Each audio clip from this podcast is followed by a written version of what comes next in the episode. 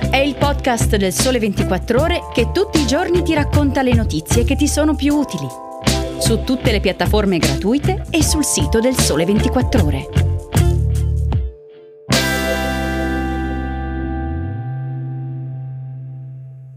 Buongiorno e benvenuti a una nuova puntata di Start. Oggi è lunedì 14 agosto e io sono Cristiano Dell'Oste. Apriamo la settimana con tre temi tratti dal Sole 24 ore del lunedì in edicola. Per cominciare parliamo del super bonus e della corsa contro il tempo per finire i lavori nei condomini. Poi ci occuperemo ancora della delega per la riforma fiscale e alla fine ci concentreremo su un fenomeno che sta cambiando almeno in parte le vendite dei libri. Tra i tanti temi diversi affrontati dal decreto legge 104 approvato dal governo lunedì scorso, decreto che non a caso è stato ribattezzato Omnibus, c'è anche il super bonus. In pratica il governo ha concesso tre mesi di tempo in più per completare i lavori ai proprietari di villette e altre unità immobiliari indipendenti. In particolare chi aveva raggiunto almeno il 30% di stato avanzamento lavori alla data del 30 settembre 2022 ora potrà sostenere le spese agevolate dal 110% fino al 31 dicembre di quest'anno e non più fino al 30 settembre come previsto in precedenza. Nel decreto non c'è invece nessuna proroga per i condomini e gli altri edifici ammessi al superbonus, come le case di un unico proprietario costituite da due a quattro unità immobiliari. Attenzione, per questi immobili, diversamente dalle villette, il superbonus è già confermato per i prossimi due anni e quindi a stretto rigore non serve nessun rinvio. Il problema è che le percentuali di agevolazione previste sono più basse, 70% nel 2024 e 65% nel 2025, a fronte di un super bonus che quest'anno vale ancora il 110% per chi è riuscito a prenotare la versione maxi dell'agevolazione o comunque il 90% per tutti gli altri. Le opinioni che abbiamo raccolto con Valeria Uva e Maria Chiara Voci sul Sole 24 ore di oggi dimostrano che in molti edifici i lavori stanno andando a rilento e in molti casi i cantieri sono addirittura iniziati da poco, come confermano i quasi 3.700 modelli ricevuti dall'Enea nel mese di luglio per i condomini. Il taglio dell'agevolazione, per chi non centrerà la scadenza del 31 dicembre, potrebbe far saltare l'equilibrio finanziario di molte operazioni, impedire di completare il progetto o generare contenziosi, con una domanda che aleggia minacciosa sullo sfondo. Chi pagherà la quota di investimento non più coperta dal bonus?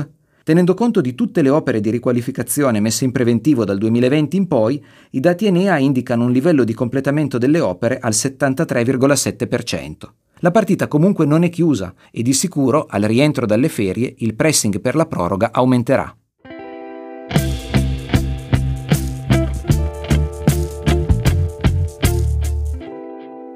Per un provvedimento appena approdato in Gazzetta Ufficiale, cioè il decreto Omnibus, ce n'è un altro che dovrebbe essere pubblicato oggi, la legge delega per la riforma fiscale, che nei giorni scorsi ha incassato l'ok definitivo della Camera. Trattandosi di una legge delega che definisce la cornice del nuovo fisco, la fase più delicata comincia adesso ed è quella dell'attuazione. Il 4 agosto il vice ministro dell'economia Maurizio Leo ha firmato il decreto che nomina le commissioni di esperti chiamati a consegnare entro il 20 settembre gli schemi di decreto attuativo. Sul sole 24 ore di oggi con Dario Acquaro ci occupiamo in particolare del capitolo della delega fiscale dedicato alla riforma dell'accertamento tributario. I 13 esperti incaricati di affrontare questo argomento dovranno ridisegnare la procedura in modo tale da garantire più diritti ai contribuenti, cercando al tempo stesso di migliorare il contrasto all'evasione fiscale. Nella commissione ci sono funzionari pubblici ed esponenti delle professioni e delle imprese. A coordinarli è Vincenzo Carbone, capo aggiunto della divisione contribuenti dell'Agenzia delle Entrate. Le diverse commissioni si stanno organizzando in questi giorni in sottogruppi,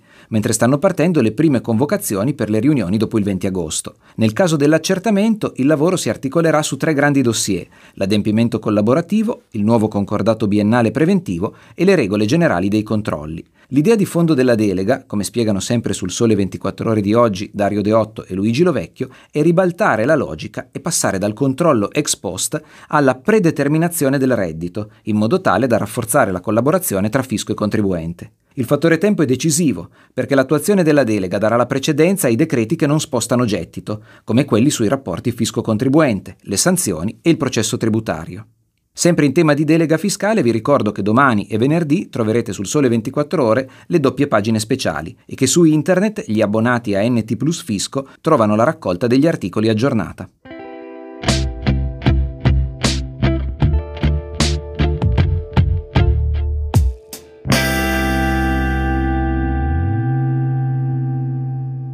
Con la terza e ultima notizia di oggi parliamo dell'editoria al tempo dei social network e di un fenomeno tutto sommato sorprendente.